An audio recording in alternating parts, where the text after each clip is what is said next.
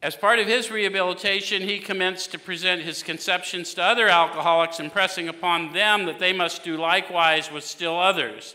This has become the basis of a rapidly growing fellowship of these men and their families. This man and over 100 others appear to have recovered. So he's writing this. Bill was in treatment in 1935. He saw him in his cups. By 1939, he's writing the foreword to this book. So he's had some time to see Bill doing well, and he's seen this fellowship growing up as a result of what Bill's doing. But I like to call your attention to, as a part of his rehabilitation, he commenced to present his conceptions to other alcoholics, impressing upon them that they must do likewise with still others. When did we stop telling people that they must do likewise with still others? Because I've heard that nonsense in our fellowships, and I'm here to tell you you must do likewise with still others.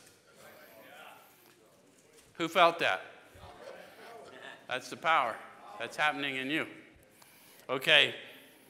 And it is that we're sharing this with others that has become the basis of the rapidly growing fellowship. Otherwise, we don't stick, do we?